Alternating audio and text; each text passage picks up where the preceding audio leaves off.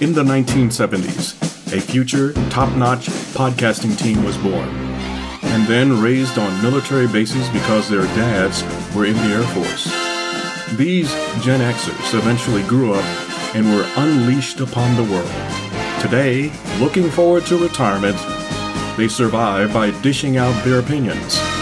If you have questions that need answers and an open mind, if you can spare 60 minutes a week, and if you have internet access, maybe you can listen to Kenyetta and Jack save the world.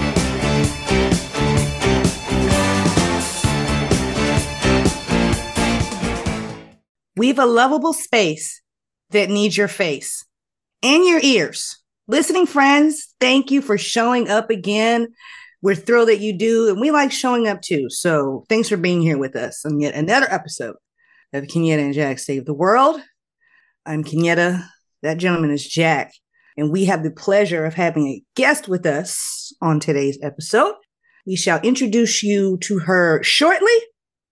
But we're going to go ahead and get into WTFs promptly. So, yes, yes, yes we are. I'm I'm looking forward to you know, once again, it was not a, a slow week for WTFs.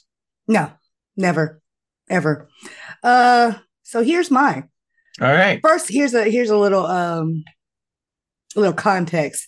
And I've I've heard of her previously, but um she's a Texas Democrat representative by the name of Jasmine Crockett. She represents Texas's 30 congressional district and she was just elected uh January of this year.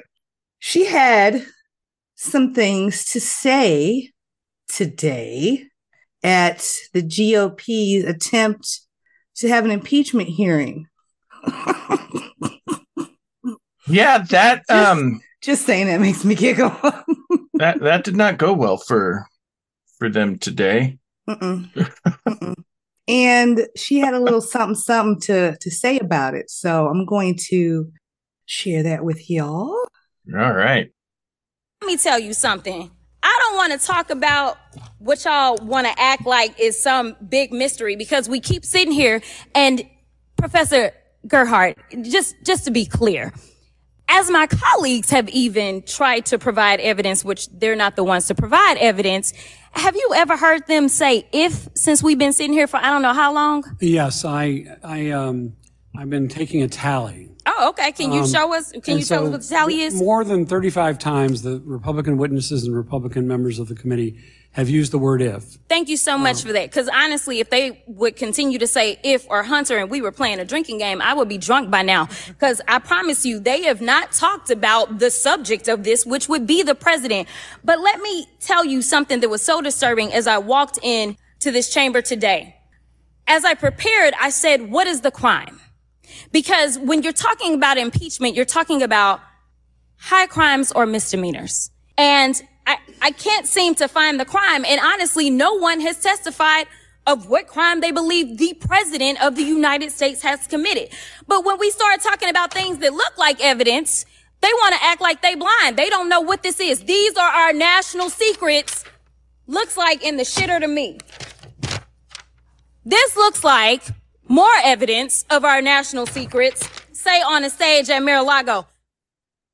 So yeah, she had that to share. And she is my new current hero or Shiro, if you will. Um, and what she was holding up, listening friends, because y'all don't see anything, were pictures of, as everybody's actually seen all over the country, uh, boxes and boxes of classified documents that the former president had in his bathroom and in his um what was the the stage little auditorium or whatever and up and down there in Mar-a-Lago. So my that, the stage in my house, that's where I keep all of my vital documents. I also keep mine in, in the bathroom, in the second bathroom. Right. In the tub. yeah, well, I mean, you're not using it most of the time, so yeah, because I have a, a, bigger bathroom I use. So the little one, yeah, that's where I keep my my classifieds. Yeah, yeah. I mean, that's just who doesn't do that? And I love that she referred to it as the shitter. I yes. haven't heard I haven't heard that expression in quite a while, the shitter.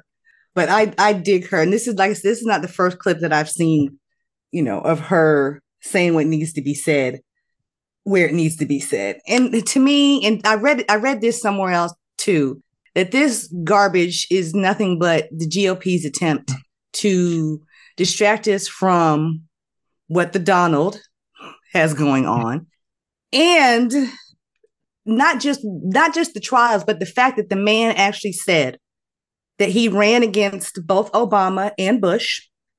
Yeah, and not even the right Bush, it was Jeb. Or I mean, but yeah, Jeb Bush. Yeah, but he was confusing Jeb with starting um, the Iraq War. Is what I meant to say. So right, yeah, but he he didn't run yeah. against either of those men. Right. Oh, I know. and people have the nerve to call Biden cognitively challenged. Yeah. And you yeah. got this guy. He also said Biden was going to get us into World War II. I'm sure. Hope they've they've upgraded those bayonets because we need all the help we can get on the battlefield. yeah, yeah. I'm pretty sure our F 22s are going to have a pretty difficult time with those prop driven propellered aircraft of the Germans and Japanese. Yeah, indeed, indeed. So yeah, that was that was some observations on today's quote impeachment hearing. They have nothing. They have yes. nothing. It's a bunch of well, if he did this, then this might happen, and if that, even even their witnesses were like, yeah, they got nothing. They got yeah. nothing. So the point of the impeachment inquiry is that the crime has already been committed. You don't have one and then find the crime.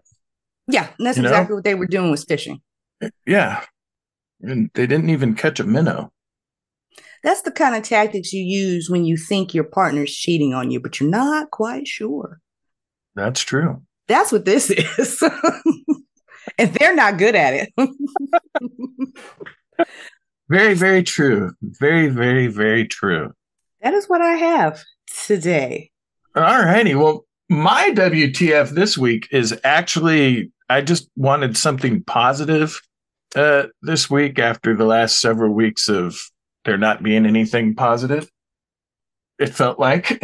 so, um, I don't know if do you guys remember a couple years ago when um, the uh, the NASA spacecraft OSIRIS REx was able to get the samples from the asteroid Bennu? I don't know that I heard that specifically, but well, okay. See, I didn't. All right. Well, two years ago, they had a satellite that went to this asteroid. It went down, stuck a basically a vacuum on the asteroid, and it sucked up all this material from this asteroid. And then it flew back off the asteroid, and then it started coming back to Earth, and then it released this uh, capsule that was designed to come back to Earth and land in the desert in Utah. And so the spacecraft has traveled over 1 billion miles. And on Saturday, all of the asteroid samples returned to Earth. And the um, the probe landed perfectly. Everything worked out. There was no damage. And um, earlier this week, they were able to you know, obviously they have it in a, you know, safe room, contained, all of that junk, you know, the, the glass thing where they have their gloves in there, their hands in the gloves, do all that, you know, because you want to make sure there's no, I guess, any poisons or anything in there. Um, but they opened that up on Tuesday to get the first uh, samples. And when they did the mission, they were hoping that they would get like maybe a couple of ounces. And they ended up getting so much that they had to wiggle the space probe because the door wouldn't shut. So it, it was an incredibly um, successful mission. And it's really cool because these samples are basically untouched from the beginning of the solar system you know and they're going to be able to get all sorts of great information and from that, and I'm looking forward to finding out what they what they discover from these uh, these asteroid bits that we now have more than they thought we were going to get. That's interesting. That is very interesting. That calls to mind this sci-fi horror movie that I enjoy very much that I watched again a few weeks ago. yeah, that's why it's in the thing. yes. and, and they had one of those too, and then it went bad. So I won't well, spoil it. we'll we'll hope that doesn't happen. I hope not. But that's that would be very interesting to see how how their their uh examinations of that go. Yeah. Yeah, yeah. And the cool thing about that also was they ended up with enough leftover fuel in the the actual space probe and it's still in good enough working order that they sent it to at the angle it was going it was like oh hey there's this other asteroid this way we'll just send you to it And so it's heading to a second asteroid, what wasn't actually part of the original mission. So even more science is going to come. And that's why it's a, it's a what the fuck in a what the fuck that's cool kind of way. Fair. I'll take it. I'll take it. I'll take it. So yeah, yeah, we can't always have negative WTS. Sometimes we got to throw in something. You something act nice. like I do this all the time. What are you saying? I would say you actually probably have the more positive ones than I do Mm. in the grand scheme of thing. Ah, well, maybe it's maybe it's a tie. It may it may be yeah we may be running even at this point so but that is a good one though it is. Yeah. so In the words of Arsenio Hall, there's just so many things that make you go, hmm. Okay right? Which, of course, because of our particular generation and something that Kenyetta and I have talked about in the past, then reminds me of anytime I think of Arsenio Hall, reminds me of In Living Color and the ultimate parody of the Arsenio Hall show, the Arsenio Beckman show. Lord have mercy I hated that skit oh man speaking of Gen X if I may I read something the other day that was interesting that apparently Gen Xers are the the first generation to be tech savvy but not tech dependent. That makes sense. I was like, okay. Cause literally we know how to follow GPS, bring up Google Maps, but if we have to, we can bust out the road atlas and read that Rand McNally. Right? Yeah. Be like exit 234. yeah. And we could do the in between of put in the uh, MapQuest? directions in MapQuest and have it printed out. MapQuest still exists, guys. It does. it does. I was thrilled to hear that. So we can we can do all that and not and not break a sweat. Give a give one of our kids or some 20 year old a road uh, uh a road atlas. They'll be like, huh? Oh wow. yeah, that's true. That's true. yeah, That is true. Yeah, yeah. Well, um, that voice you guys heard a second ago talking about how MapQuest still exists is today's guest, Amy Taylor. And we brought her on because as if you've listened to this podcast for any length of time, you know that Kenyetta and I, as part of saving the world, like to teach people various things that about what you may not know. And that is why Amy is here. Amy is a real estate agent, and she had apparently her best week ever last week. And perhaps she can hit on that. And she is going to take us through the entire process of buying a house.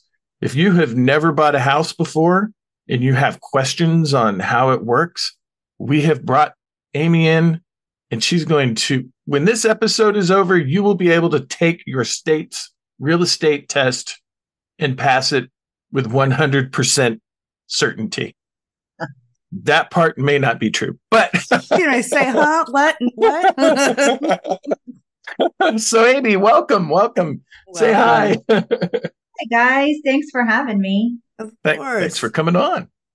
Thanks for coming on. Why don't you, real quick, uh, tell us how you uh, got into uh, being a real estate agent, how long you've done it, and then we can you can tell us about your kick-ass week, and then we can go into the whole process. Okay, so um how I got into real estate. There's some personal backstory on that one, but I'll save you the drama. Um, but basically, Okay. when I moved back home, when I came back home from Tulsa, um, as a newly single mother, I was looking for a new career. And we had bought and sold several houses and we had some investment properties that we had owned in Tulsa. And it just seemed like a pretty, a pretty natural move for me to leave the corporate world as a single mom, um, and have a little more control over my time, which I don't think I knew quite enough about real estate when I thought I was going to have more control of my time. I'm not sure that's really true, but um, so that's when I started real estate. So I've been selling. I actually, before this podcast, I had to go back and count to see because I wasn't really sure, but I've been doing it eight years now, which was actually longer than I thought. I probably would have told you five or six. So I've been selling for eight years now. And, um, I, I did. So I know that everyone hears a lot about real estate in the news and, um, some of it's real and some of it's not. Real estate is so local that it's really hard to listen to the national news and to apply that to what's happening here in Oklahoma. Um, but it has not been my best year. I will say the last two years have been busier, but I did last week have my best week ever. Um, closed on five homes in one week, which was pretty spectacular. Um, I'm usually pretty excited to close on five in one month. So especially September, we think of it as when we're kind of getting slower into the fall. So it was, it was a huge week. It was some, it was some great families too, some great stories. There's all kinds of emotional things attached to it also. Um, but yeah, so coming off a huge week and now ready to kind of set things up and get ready for this fall and to go into the winter strong. Awesome. Nice. Yeah. Yes. Congrats. Very nice. Yeah. I hope those uh, are some some really good commission checks. they vary, right? Well, yeah, They- obviously. We sell, yeah, I, I- sell all kinds of homes. Like honestly, I closed on some land today that was a forty-five thousand dollar piece of land. You know, and we- we we do we sell it all for all incomes, and it just depends on what people need. You know, Right. it's it's not really one of our code of ethics, but I I'm not trying to compare myself to an attorney. Don't get me wrong, but I think that everyone deserves representation when they buy a house or buy land. I just like attorneys, you know, everybody deserves representation if they've been accused of a crime. I do have that same belief um, when it comes to someone that's trying to buy a house. If you want to buy a house, I'm committed to figuring it out with you and to get you through the steps you need to get through to get you there. Nice. I don't, Awesome. I, I I agree because not that I've looked into it too much, but um the process of, of buying a house is like seems to be intimidating to me. So and and I watched my mom go through it too. Um and that was a you know when after her and my, and my father separated, so she's buying a house for the first time on her own. She had a really good real estate agent who was like you said, he guided her through everything she didn't like this house. Okay, look at another one. I didn't like this one. Go look at. Just on and on and on. And he was like, whatever you need to do, we'll do. And she's good where she's at. So I, I like the idea of having uh, someone like you that stays with with your client every single step of the way until they close and sign the papers and get the keys. Yeah. Yeah. And I mean, it's important. I mean, obviously, I mean, we all deserve to have a home, right? Everyone needs a place to live. And I think Mhm. that everyone deserves a safe place that feels comfortable. You know, they're, they're, their safe space. Everyone needs that. And it's such a, it's such a financial step too, that it is a lot, like you said, Kenyetta, but, um, if you can get through all of those steps, there's just, there's some financial independence that comes with it too. And that's just kind of one of my things is to set you up. You know, I just, I think it's important and I want everybody to have that chance. I really do. Nice, nice. So do you find um, that, you know, websites like Zillow or Redfin or realtor.com, um, has that made made it easier for you? Or has it just added like an extra layer of difficulty? I don't know about difficulty. You know what I mean? Just like an extra sort of layer of the steps that you would have to take otherwise. So I can tell you that a lot of people think that the the toughest thing that I do is to find you the right house. And I will tell you that's actually probably a very, very small percentage of what I consider like really the hardest part. Um, so those sites have definitely helped. They've opened up a lot of information to the consumer and um, you can get to it 24 hours a day, which used to real estate agents couldn't even get to the information 24 hours a day, right? So um, I think they've been huge and they're extremely helpful providing the homes and giving you that information at your fingertips. But um, my caveat to that is um, I think there's a lot of misinformation on them too. And when they explain to you, you know, like when they give you their mortgage calculators, for instance, um, most of those mortgage calculators show you what just your principal and interest payment is. They don't take into account your escrow and um, taxes and stuff. So I find that I also, when I first get a client that has spent a lot of time on those sites, I do have to spend a lot of time kind of deprogramming them um, and giving them some better information on kind of how how that side works. So yes and no, there's definitely a place for them, and um, I'm glad we have them, honestly. Um, but I would not say that they replace an agent or that they have necessarily all of the best information. Right, right. I- Mhm, okay. My one like sort of complaint, and uh, this may be dumb, I wish that people would put like a a floor plan of the house on there because you know it's the pictures and you go through and I'm like, it would kind of be nice to know the layout because you can sometimes guess, Mhm. but sometimes you can't. On some houses, it's just you know there's an addition, something's weird or whatever, and I'm like, it would be so nice if there was just a blueprint, you know, floor plan. Mhm. So, Jack, you are looking into the future here um, because you just brought up a huge point, and um, there are probably about five listing agents in the metro area that are doing those right now. I Hmm. am one of them.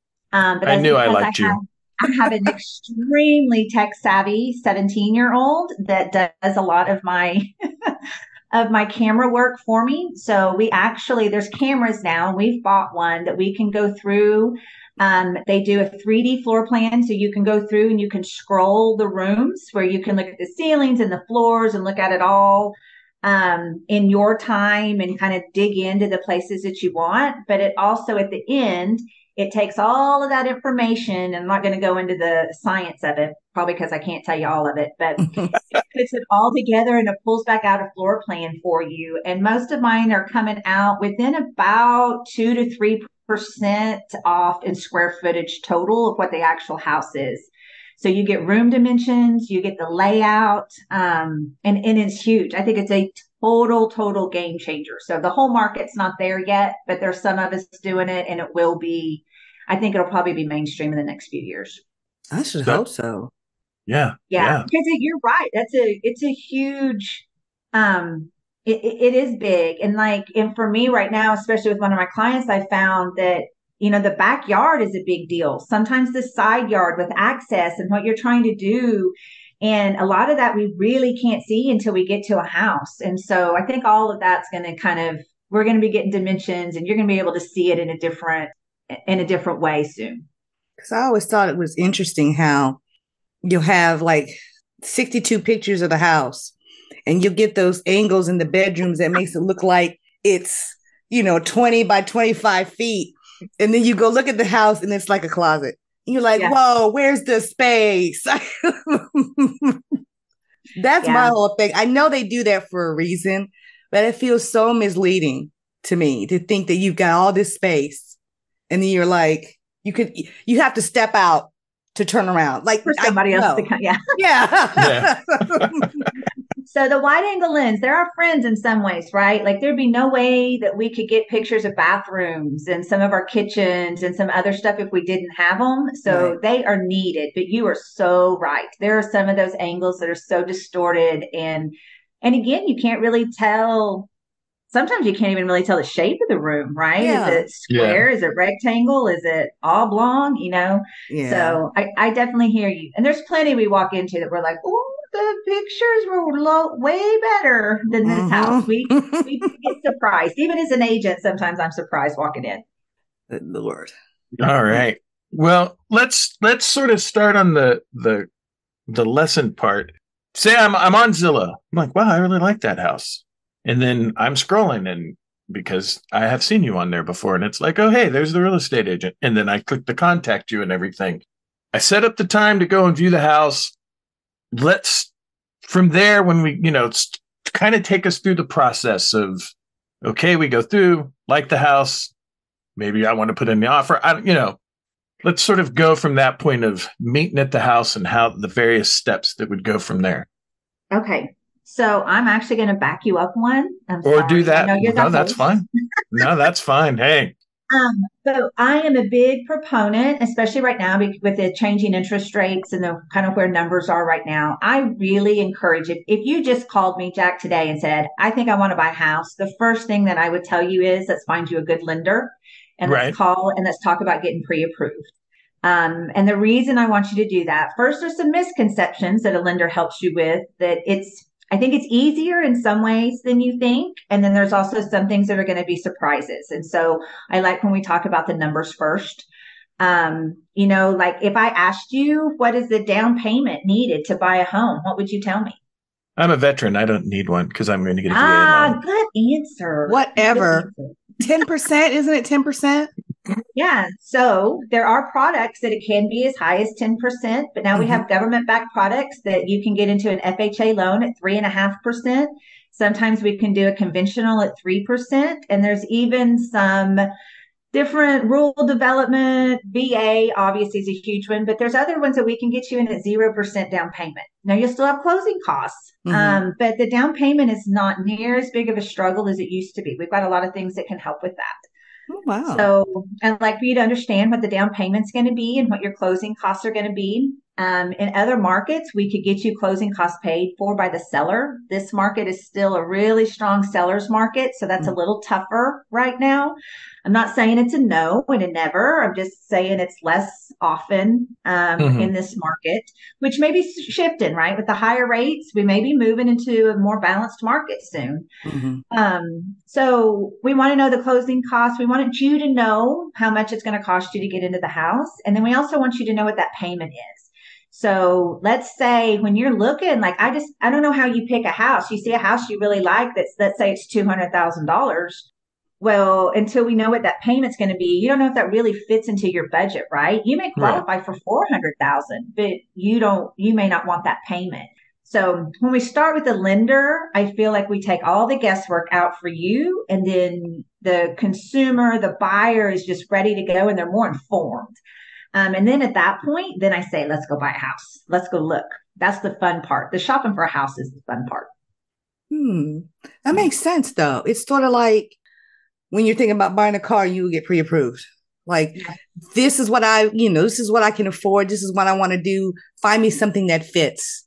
Yeah. So it's kind of like empowering the buyer, I guess, in a way.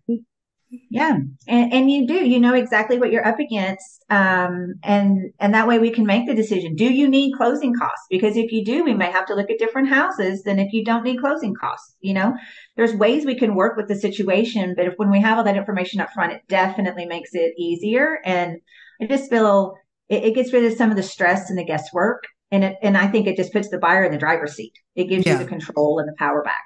Yeah, right, that's right. good.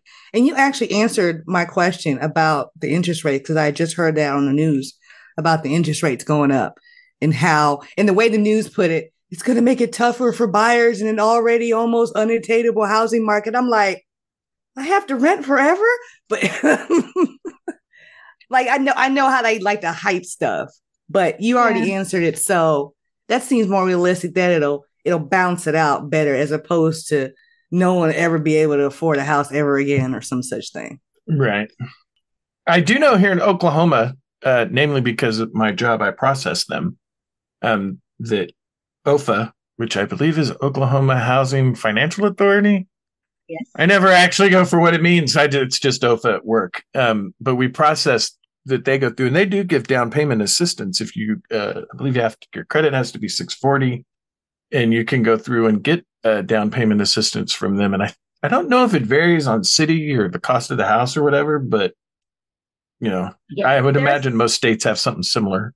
Yeah, and there are several qualifiers for OFA. Like I think if you're a fireman or police officer, there's a different program. There's a different program for teachers. Um, there's a lot of different ways that OFA works with you. Um, and OFA is a solid program. Um, but I have to tell you, like Midwest City has a grant program.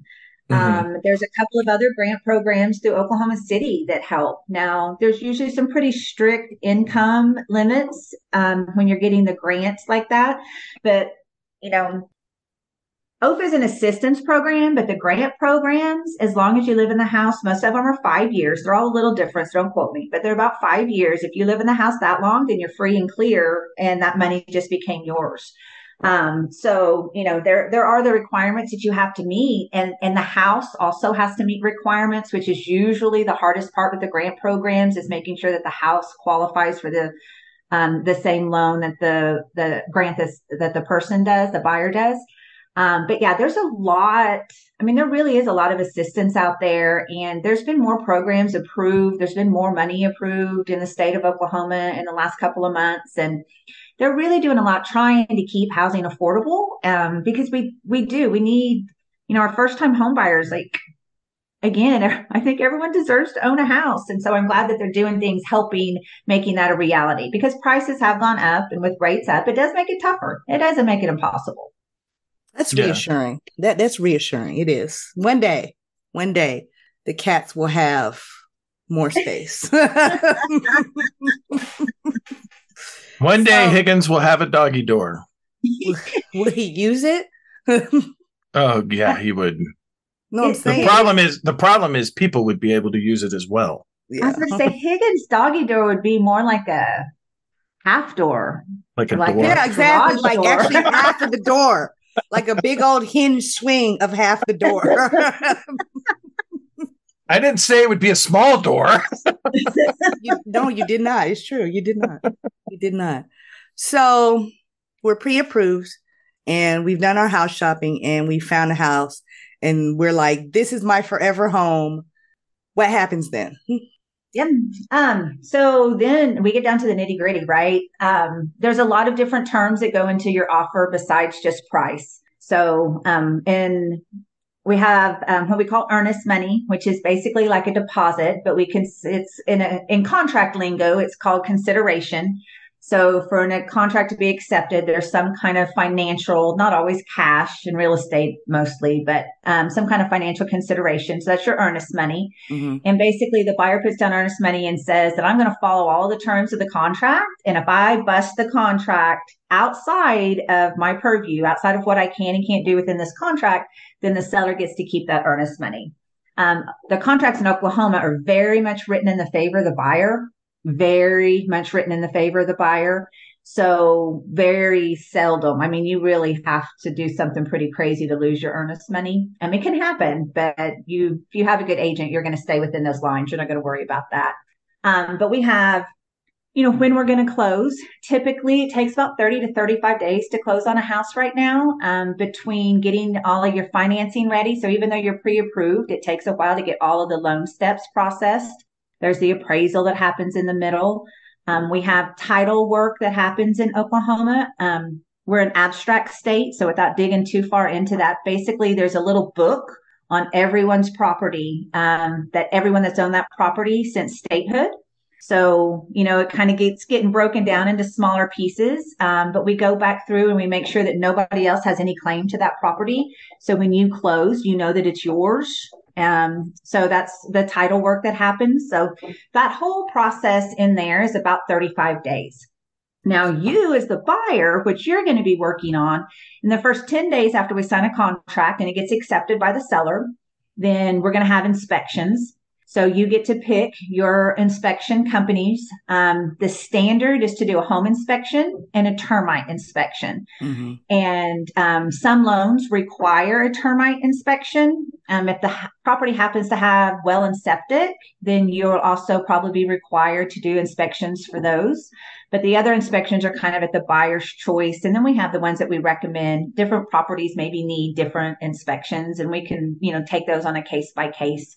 But you do inspections, and then you get to decide were there any things that came up in those inspections that A, you want fixed? So was there anything wrong with the major systems of the house? The heat and air, the plumbing, the electrical, roof, and foundation. Those are kind of the big ones we look at. And then you get to pick the repairs that you want. And it's a second negotiation, but then we're going to ask the seller um, for those repairs to be completed before we close for you. Um, and then once we get through the inspection period, then we also have the appraisal. I kind of mentioned it, but your lender actually hires an appraiser to go to the property.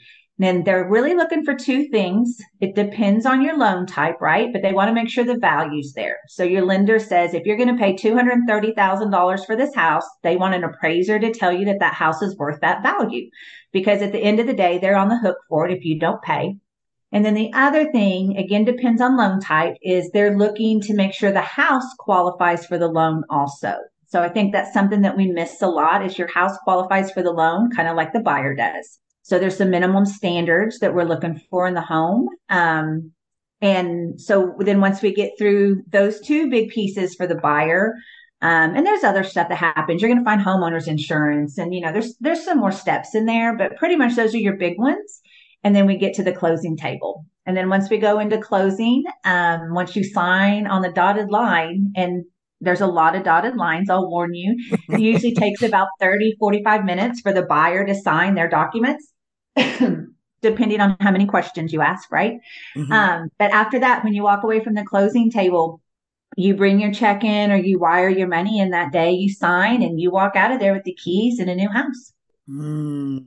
And then the fun part of moving in takes place. Yeah. yeah I, hate, I hate moving anything. yeah, moving sucks. it does. But that, how do I put it? Like, I like the way that sounds, but I don't know how far off I am from owning a home. But like I said, I've seen, you know, just not just my mom, but I have I've had some friends that have gone through it in the last couple years. And like most of what I hear is like, oh my God, it's a pain. Oh my God, it's this. Like one of my friends, um, part of, you know, her how much she qualified for, she put towards renovations. So they did, you know, the end result was really nice, but all what she went through to get stuff done. Like every day she would come into work. Do you know what they told me? Do you know my contractor? Do you know what they did? I'm like, you sure you want this house? Yes. but she did. Did she do what we would call like a rehab loan? I'm not sure. What- I'm not sure exactly what it was. Um, I'm trying to think because I, I don't know what condition the house was in when she got it. Because where I live at, um, a lot of these houses were built 40s, 50s, early, yeah. early in the in the 20th century, in the 1900s, the early half. So they're old houses. So a lot of them are small. They still have like the original like floors and cabinets, stuff like that. Like even my right. mom's house got completely gutted when she got hers. So I'm not sure what kind of what kind of loan she had, but even for all the fussing that she did, you know, as they were remodeling it, you know, she was still happy with it.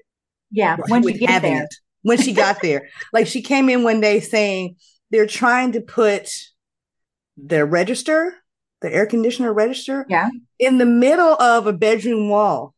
Oh. And it was the oh. only wall that her bed would fit against. And they were trying to put it right there in the same spot. She's like, can they not put it to either side? I don't understand. yeah. Contractors definitely um, have different opinions because mm. it's easier. Things are easier for them. yeah. um, and things that work when it doesn't necessarily make the most sense for the homeowner. We do, we see that all the time. That's true. Huh.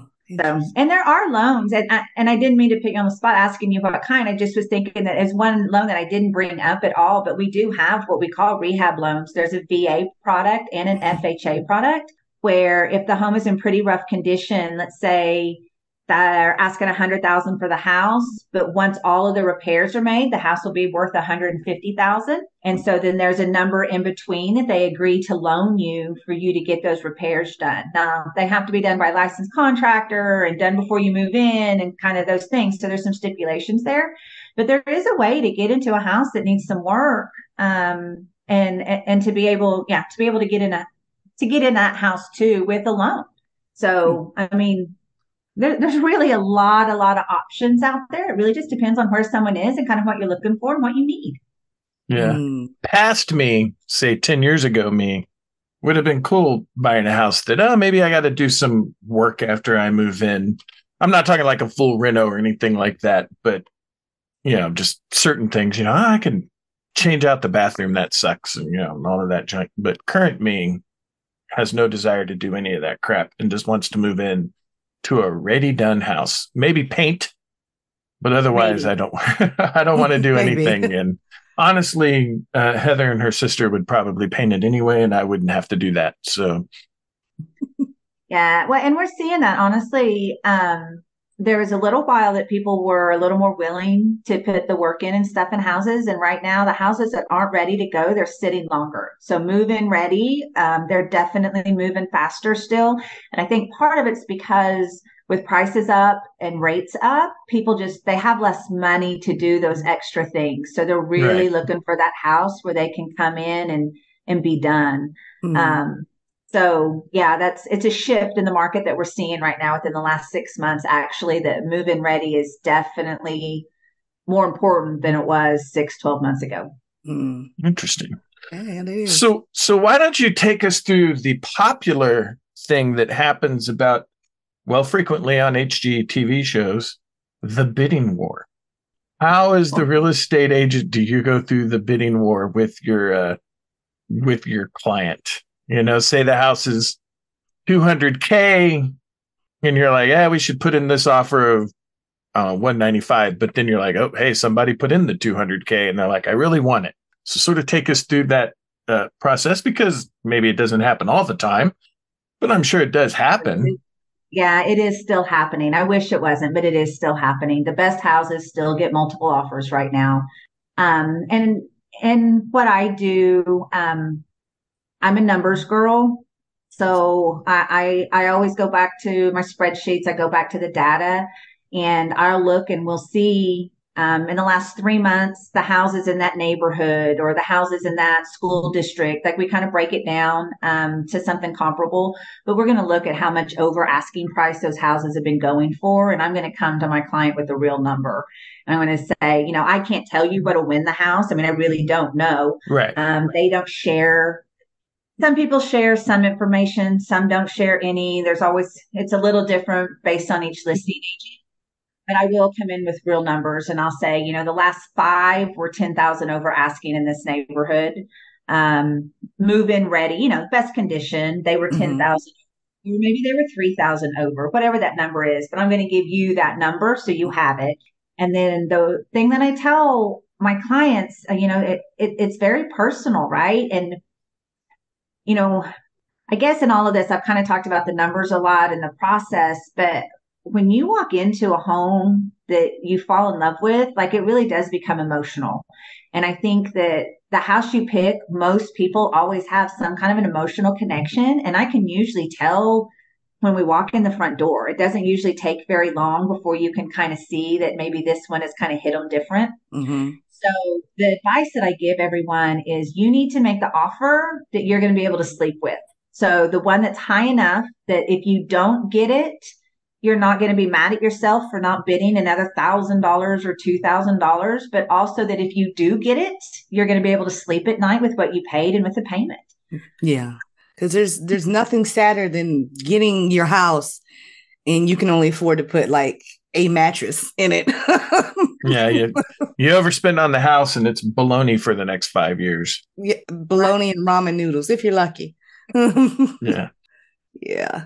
Indeed. Yeah, so no, oh, go ahead, Kenya. No, I was saying like I, I see that when I was a big fan of House Hunters, which always was was funny to me because they'd be like, you know, here's here's Pat and Jim, and Pat's a basket weaver, and Jim files books at the local library, and they have a budget of two point five million. yeah, yeah. yeah Summer makes labels for hand spun honey you know, yeah. or you know, Bob is a dog walker or some some bizarro occupation. But I, I see what you were talking about, Amy. Like you'll see the people going to a house, and you know that's the one because they'll be like, and it, and they can some of them will go through the whole house and just be nodding, nodding, and then they like they go in the backyard and they're like barbecues, and that's the house. Yeah, it's like the, it's the weirdest things they fall in love with in, in certain houses. I just laugh. I'm like Okay, maybe maybe I'll get there one day. But I, I think it's I think it's it's funny to watch the the realization come over their face like this the one. It's the one yeah. happens. No, shows are also funny because it's like, here's A, B, and C, and pick mm. from your options. And I'm like, I haven't sold many people a house, only looking at three houses. Yeah. you know, right. like we usually look longer than that.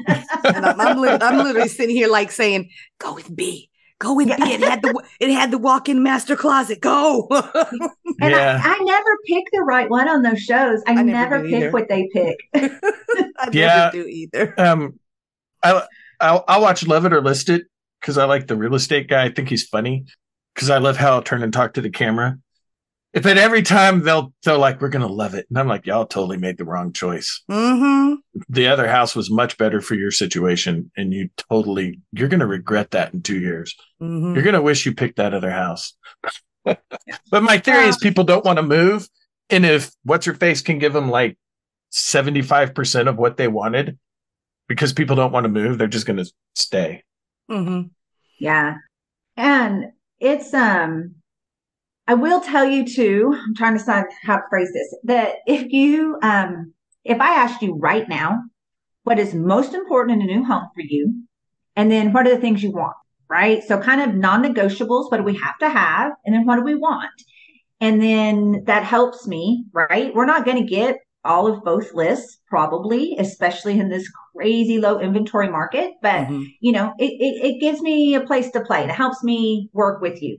But that initial list that you give me, I'm going to tell you that that list changes probably 10 times before we get to the final house. Sometimes it just changes after the first visit and they're like, yeah, blow all that up. You know, like that's not most important. Mm-hmm. Sometimes it's because husband and wife haven't agreed, right? They haven't really laid it out between them, like what are non negotiables and then what do we want? Um, and sometimes also it's once you start looking and you kind of see what's out there, it kind of changes things. So mm-hmm. sometimes I think on that love it or list it, that that's what happens is like they just realize that maybe some of the things they were making such a big deal about aren't quite as important as what they thought. And then other times right. I think it's because the other spouse won. well, yeah, obviously some of it's played up for TV. Yeah. You know, but yeah. Um, sort of, I have another friend that's a real estate agent. And during the pandemic, um, when he would show homes, he'd turn to him and say, Now, can you imagine yourself being quarantined in this house for several months? and I thought that's a good selling point. it is. I'd, I'd still use that now if I was selling homes. Well, yeah. Feel free to use that one, Amy. well, yeah. Now it's something that we kind of have to consider. You know, like we never thought that was going to happen, and now it did, and now it's not out of the realm of possibility of happening again. Yeah. Um, but yeah, we saw that. Like everyone wanted land because they realized when you keep your kids home all the time and your family home, you don't go anywhere else. You really need to spread out. Um, we also learned that some people, you know, I'm not a big fan of the open concept that everybody else loves. I'm not and either. We saw some of that during um, COVID too, that people are like, oh, I need some walls in this house. you know, if we're all doing working from home and doing school from home, like I need to divide people up. Um, so we definitely, uh, COVID, I mean, we saw besides demand shifting big, but we def, we definitely saw what people wanted and were looking for in a house definitely shifted. Mm, yeah. And I was, I was getting to ask you about what you thought about that open concept because I hate catchphrases and that's all you heard on the show open concept. Like, do you even know what that really means, people? Like, seriously, do you know what open concept is? Yeah, the problem is no one considers that their kids are going to turn into teenagers, and when they do, you don't want open concept. No. Well, and it's nice to be able to see the living room from the kitchen, but you don't really want that all open because it's just loud. It's just noisy. You holidays, you know, I mean, it just gets kind of messy. So it is nice to have it big enough that it feels like room, right? Like I think that's what everyone wants with the open concept. You just want to feel like you have more room. You want to feel like you have the space. Mm-hmm. Um, but it, it does need to be needs to be somewhat limited in my mind. Yeah. I can I can I can get with that. Yeah. I can get with that. So let me let me shift a little, um, if I can. Have you how do I say this? Where do you where's your your uh, so-called territory? Where do you spend most of your time uh selling out of? What area? So we're licensed to sell the whole state. Um, but I do uh, Oklahoma City Metro is really my area, but I do I live east. So Midwest City, Choctaw, Harrah is probably it. Those three smaller areas are probably at least half of my sales. Mm. Um, Yukon has been really popular for us too. We're spending a lot of time. Yukon just has more inventory right now than a lot of other places. So, you know, I'm all over. I've gone an hour and a half in almost every direction to sell also, depending on who needs what. Um, for a long time, I really kind of got into land and rural properties. I sold a ton of rural properties for a few years in there. But um, yeah, I live in Choctaw, grew up in Midwest City, so those are those are my backyard. That's if you really had, if I had to say my area, that's what I'd call my area. So being familiar then with those those particular areas, I guess you get to know like the ordinances and how things are done in those areas. Have you ever run into and I'm I'm I think I'm calling the right thing, neighborhood covenants? Yeah. Have there been any interesting ones? okay. I, they're all interesting, but yeah. Okay, so we have, let me kind of break it out just a little bit. So we do have what you would call covenants and restrictions. Mm-hmm. Um, and those are things, um, our term is they're filed of record. So when I talked earlier about you having that abstract that everyone that's ever owned that property, all of your covenants and restrictions are filed in that same book. So mm-hmm. once they're filed, they are there forever. Mm-hmm. And then we have kind of the new side of that is our homeowners associations. And then those are neighborhood driven, not city driven.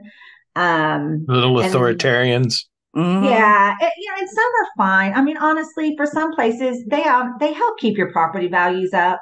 Um, but some of them are, um, ooh, I don't know if I almost said Nazis. I don't know if that was the right word I should have used, but they um they are definitely too involved. Um, yeah. and they like if the na- if the HOA president doesn't have a job, then that's their job, and I would say run.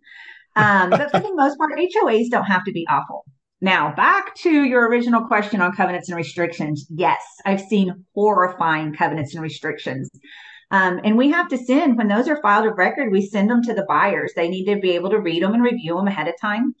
Um, so there's actually the Realtor Association in Oklahoma. We've been working the last two years um, pretty hard, and I actually can't tell you if it got passed this year or not.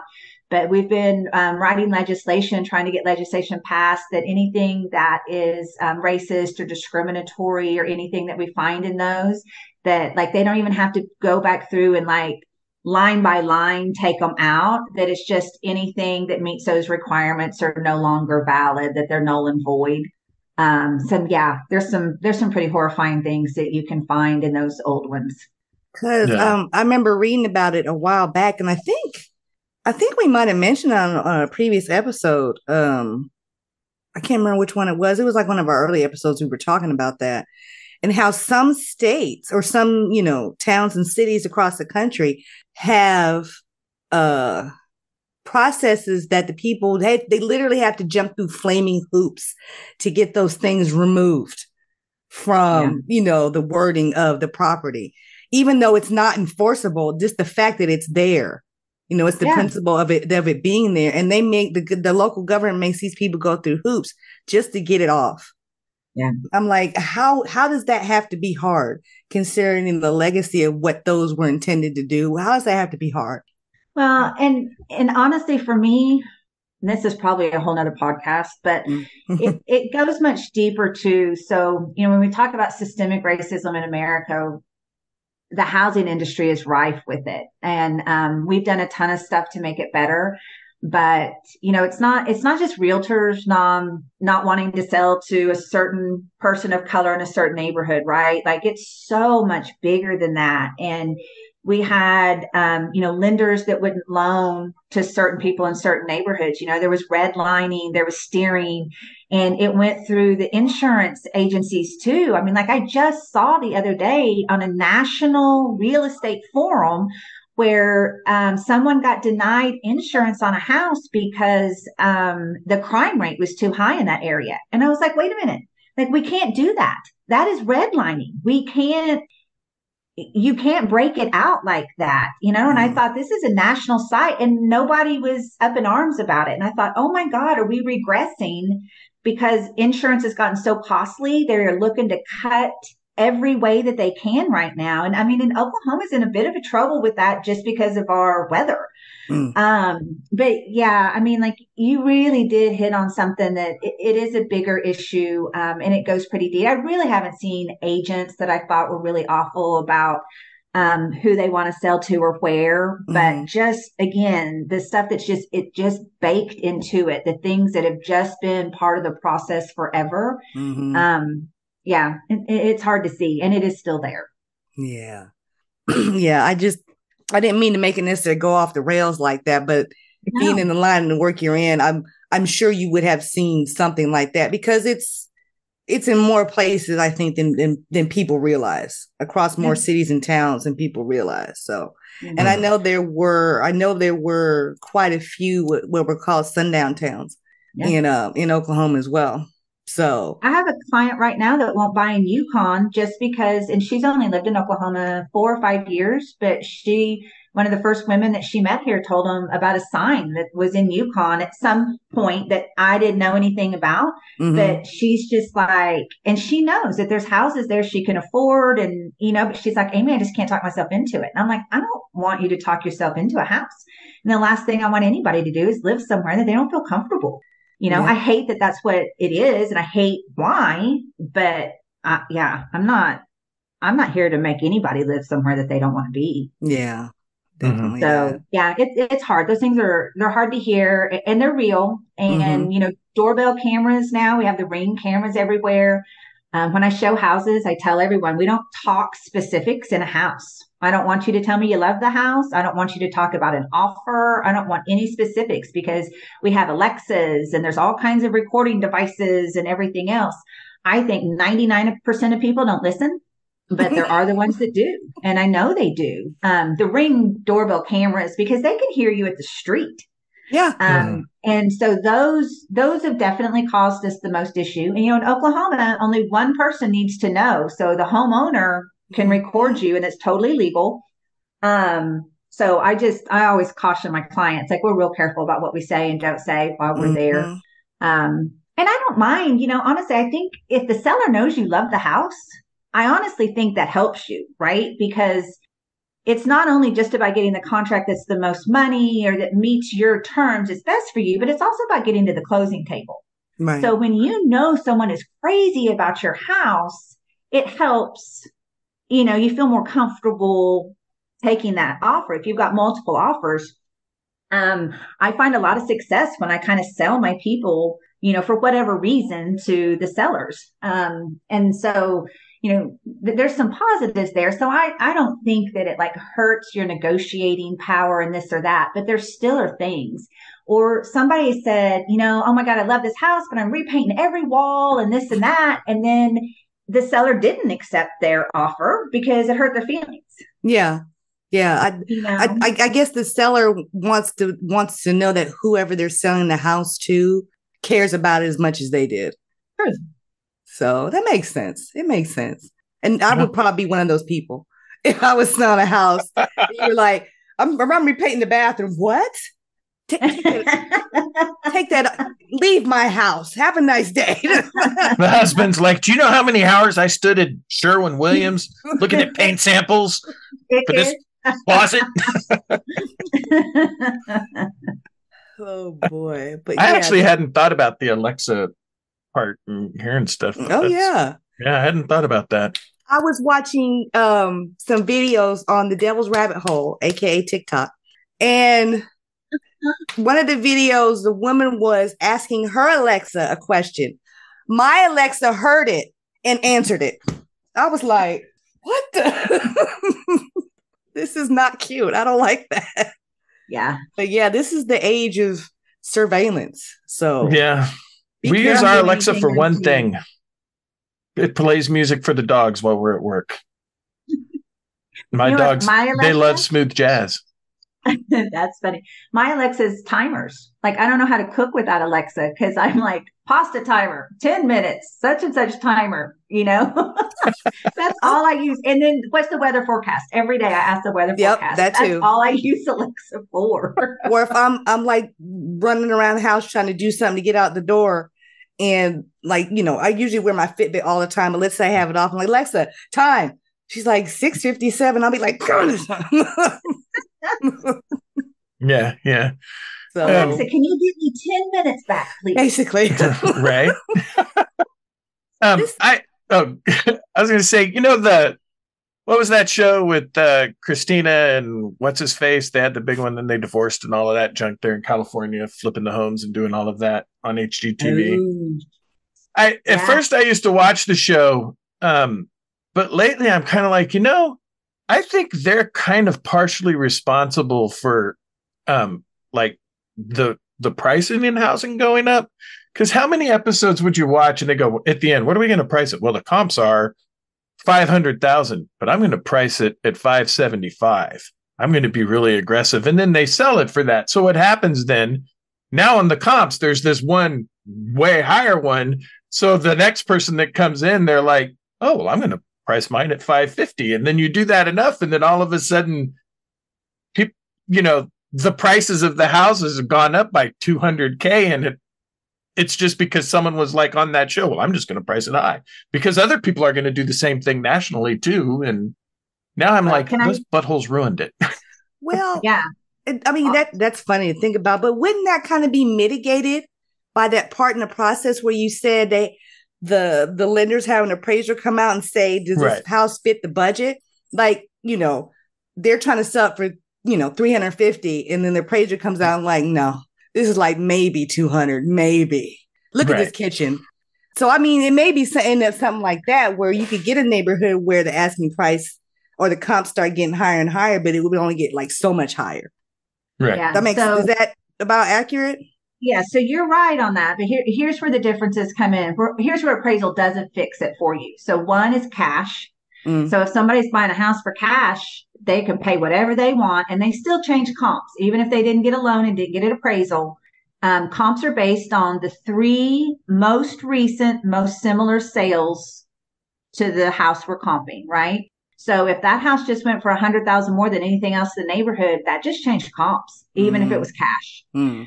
Um, so then the other thing we saw during COVID is people knew, right? Like this has house is listed at 350. I'm offering 370. I know it's not going to appraise for that. And so they would guarantee the difference. So if their appraisal came in low, they're saying we will pay you cash for the difference. And that's what people were having to do to get the house. And so Mm, they were oh, doing wow. it. So Hmm. there was a couple of things. So yes, I mean, so you're both really right. There's some nuances to it. But Jack, that story just made me think, and we can go back and like, if you really want me to make Zillow, and, and it wasn't just Zillow, it was several of them, but you want me to make the big real estate companies, um, the evil monster for you. During COVID, when inventory was so low, they were going into neighborhoods and they were buying houses a hundred thousand dollars over. And then they buy three in the same neighborhood. They just change the comps for the whole neighborhood. So then they just change the price on the houses they bought. So we're talking about big companies truly manipulating the pricing, sometimes in whole markets. Like they thought it was big in Phoenix. They really messed with the numbers in Phoenix. And that's one of the reasons when you talk about prices falling, prices aren't falling here, but some of the cities they are. And Phoenix is one that took a really hard hit.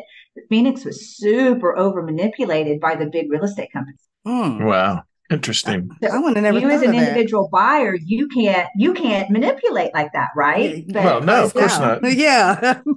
yeah yeah wow. Um, well, I know that you had uh, put together some numbers. Um, I'm not sure if what type of numbers you had, but I would hate for you to have put them together and not get to use them. well, there are just a few things that I kind of like to address because you know even my grandma she calls me every day to tell me what real estate stories she heard on the news and you know am, am I going to be able to feed my son because you know real estate is it's in horrible condition. Um, we might guess what news channel she watches, but we don't have to say that out loud.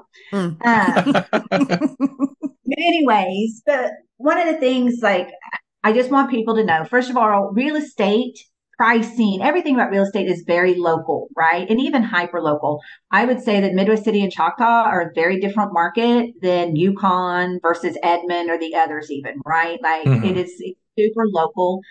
Um, and then, you know, people keep talking about, I I think a lot of people are waiting to buy because they keep thinking prices are going to fall. And I wish prices would fall for home buyer, not for people that own homes, but right for these people that need to buy. Like I understand wanting that, but inventory is so low, guys, and there is no, uh, there's only two ways for inventory to increase, right? One, we build our way out of it, which we have a lot of new construction, but at the rate we're building new construction, they said it would take us 10 years to fix the supply issue at the rate we're going right now in new construction. So the only other way we get a bunch of inventory is foreclosures. hmm So you both may have heard, but we talk right now and like foreclosures are up 100% over last year. And there's have these really scary numbers about foreclosures. But what we have to remember is everyone was on moratoriums during COVID. So there were no foreclosures. So when we talk about 100% up, that doesn't count, right? So I Mhm. pulled stats just so I'd have real numbers for you. So one I found that was super interesting.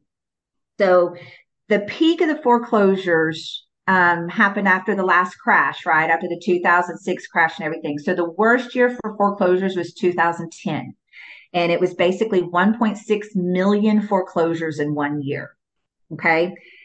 2023, right now, we are forecasted at 185,000 foreclosures. So we're talking about 11% of what 2010 was. If that gives you any kind of historical comparison, hmm. we are nowhere near having enough foreclosures to fix the supply issue. Okay. So I just, I, I want to tell people that because I want you to buckle down and save money. I want you to do what you need to do to get into a home. I don't want you waiting for the crash. Um, cause, and I'm not an economist, but I, I don't see it coming, right? I just don't see how we fix the supply issue. Um, and then the other thing I did, just because I like for people to know too. So I look at stats at the end of every month and I compare them to the month before and I compare them to the same month from last year, just so I can see where we're tracking as a market. And so for our, um, and our uh, multiple listing service, which is what we work out of. So I'm in the Oklahoma City metro one. So it goes pretty wide. It goes Shawnee, El Reno, a little north of Guthrie and then even a little south of Norman, right? So it's a pretty big mm-hmm. area. Right. Um, but for pricing, um, August of 2023, our average price was 255,000. August of 2022 was 250,000. So when people are saying prices are falling, they're not falling in Oklahoma yet. And I don't know that they will. Like I don't say yet as, you know, there's a lot of hope. Um, the other thing I say, and a healthy market has five to six months worth of inventory. And I won't bore you with how we get that number, but five to six months is healthy. And right now, August of 2023, we had 2.8 months, and that is up from 1.8 last year. So inventory is easing slightly, um, but we're still average days on market. What would you guess? How long do you think a house is on the market before it gets a contract? Three days. Um, 40. 40? Okay. So August of 2022, it was six days. And mm. then August of this year, it was 11. If it was hmm. Price is Right, I totally just won that. yeah, he did it. But I mean, yeah, like you're right. Like 30 and 40 really is a healthy average. Yeah. Right? Okay. I mean, that's really where we would want to be. Um, so, I mean, it is, it's still a crazy market. So without getting too far down in that, I just kind of like people to know, um, I just want to go the things I hear that I think are concerning that I don't I don't think they give you enough nuance to and that the you know a normal person is not looking at this every day that you're not going to understand that those numbers why they're so inflated. And so foreclosure is one that always bothers me. I'm screaming at the tv that's not real. Um, but then also the inventory thing. I just like people to kind of know so they understand. This is going to make me sound crappy but remember when the vaccine for covid was coming out? And no, all of the the covid Oh my God. he knows where I'm going. The COVID deniers were like, well, no, they, they were saying the vaccine's going to kill people. And I was like, the boomers are getting the vaccine in the highest rates. The boomers own the most houses in the United States, percentage wise. So if the vaccine is going to start killing them in a year, there's going to be a housing market crash from all of those boomers dying from their COVID vaccine. And all those people were wrong. Didn't even happen you know, it would have been so so nice all of a sudden because you would have got your eight months worth of market of uh, inventory, and then some. but then it turned out that oh no, the vaccine wasn't killing people in a year. Jerks. that was sarcasm, folks. I have so many thoughts about all of that, but yes, yes. um, yeah. So here's another one. So what do we always hear? Millennials that they can't be homeowners because they spend too much money on avocado toast and you know right. like millennials get such a bad rap but i think we all do maybe all generations get a bad rap when we're younger um, but something that was interesting i just read today is um, more millennials own homes than don't own homes now during covid they went over that 51% so oh wow yeah i hmm. thought that hmm. was also good news i thought that was pretty exciting yeah it is yeah. that is yeah that's great it is. That's it's encouraging news. Yeah. It's encouraging yeah. news. So yeah. Yeah, definitely is. And I actually appreciate millennials because they're the reason that carpeting and hardwood went away and hardwood floors came back. Mm-hmm. Hardwood floor, except for bedrooms, hardwood floors are the superior flooring option. so is our generation the reason why we went to uh lower pile carpet and got away from shag? No, once again, that was boomers. No, the boomers had the shag. They loved the shag. Oh, well, that's true. We Uh, well, I just gi- meant carpet. we made them give it up and go to that low pile carpet. yeah, yeah. It just made me remember when uh, I was a kid, I had a blue shag carpet in my bedroom at one point. you did, didn't you? I did. hmm I don't remember shag carpet, but I remember paneling. Oh, Every Oh, yeah. paneling. Our houses were so dark. Yeah, yeah. They'll always show the, you know, the the stuff of the 80s and they have like all these like bright, crazy colored rooms. And I'm like, no, our houses were freaking wood paneling because we all lived in houses that were built in the 70s. And you had the you had that weird little half wall with the wooden spindles. Yeah. Like what is what what design thought was that based on? What was that? Me personally, I always wanted those bat wing doors for my kitchen. Oh, yeah. you Yeah. don't see them Saloon too doors. anymore. Yeah. Saloon doors. Yeah, Yeah, grandma has yeah. those. And you go through them too fast, they smack the person behind you when they swing back. See, Nice. you gotta gotta wear a construction hat when you go through football helmet, mm-hmm. Just be first one through. right? So, Um, Oh, go ahead, Kenya. real quick, uh, one of the things I've always heard was that the bathroom in the kitchen, if you upgrade, if you update or upgrade them, that makes a huge amount of difference in the value of the house. Is that true? It is. How I say that's the best place to put your money, um, bathroom or kitchen, and not necessarily full like gut jobs and full remodels. But yes, if you can make your bathroom and kitchen look pretty, um, it's definitely better for you. And the other one that I would say, not even fancy la- landscaping or anything, but curb appeal really is important. Hmm. Yeah. First impression really, really does matter. Hmm. That makes Mhm. sense. That makes Yeah, it, sense. it definitely does. You could, if you pull up to a house and there's a couch on the front porch, kind of might make you think, you know, I don't know if I want to go in Or on your neighbor's front porch. or That that. matters too. Either or. Yeah, yeah, that's also true. Also true. Um, well, Amy, you're not going to believe this, but we've actually now been recording for over an hour. Mhm. I think it's always a long time when I'm on, Jack. I'm sorry. I talk a lot. Oh, Oh, oh, this is no. this is our usual.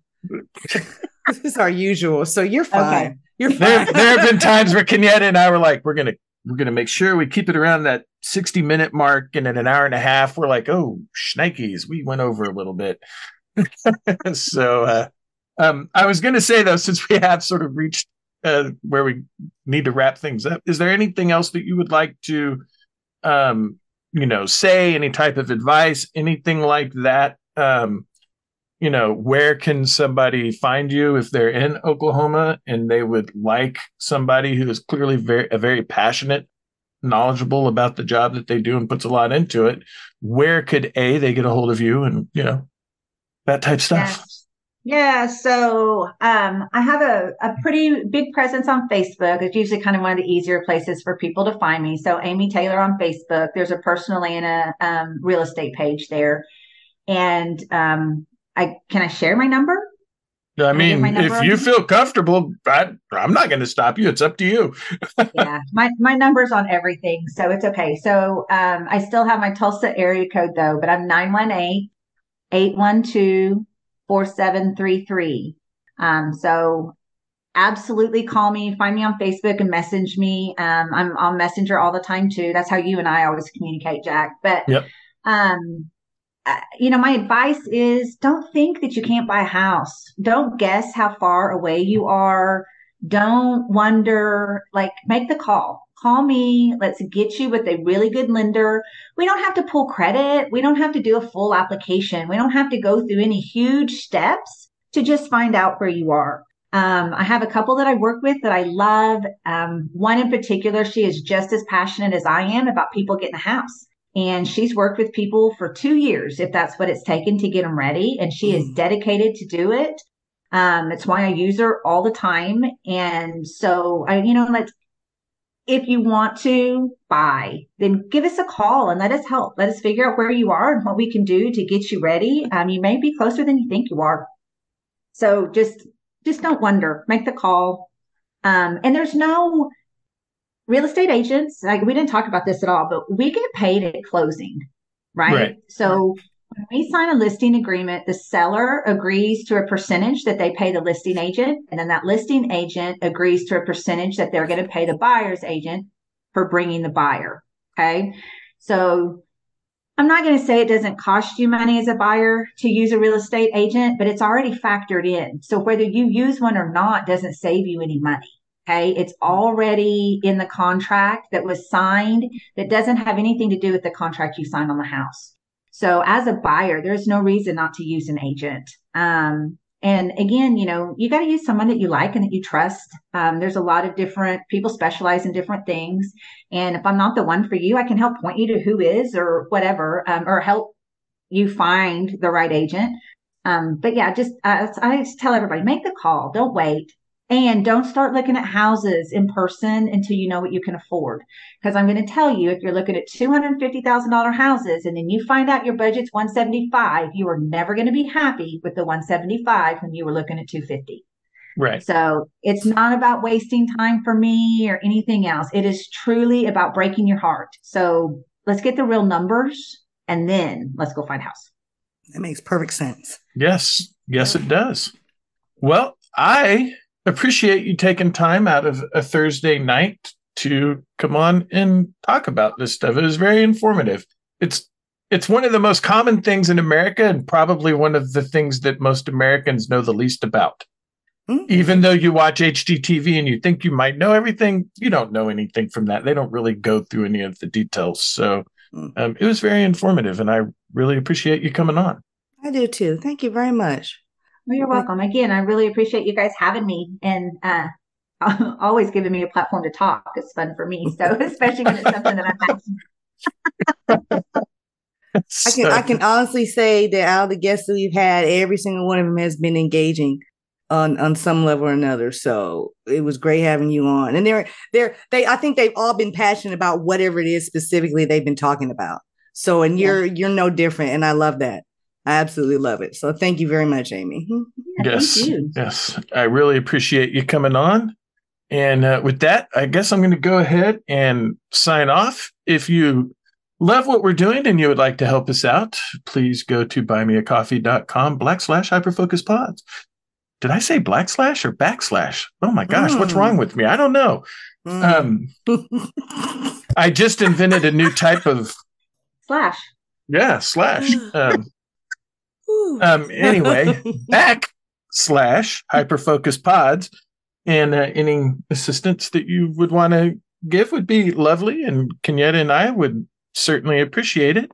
And um, with that, I am going to say bye.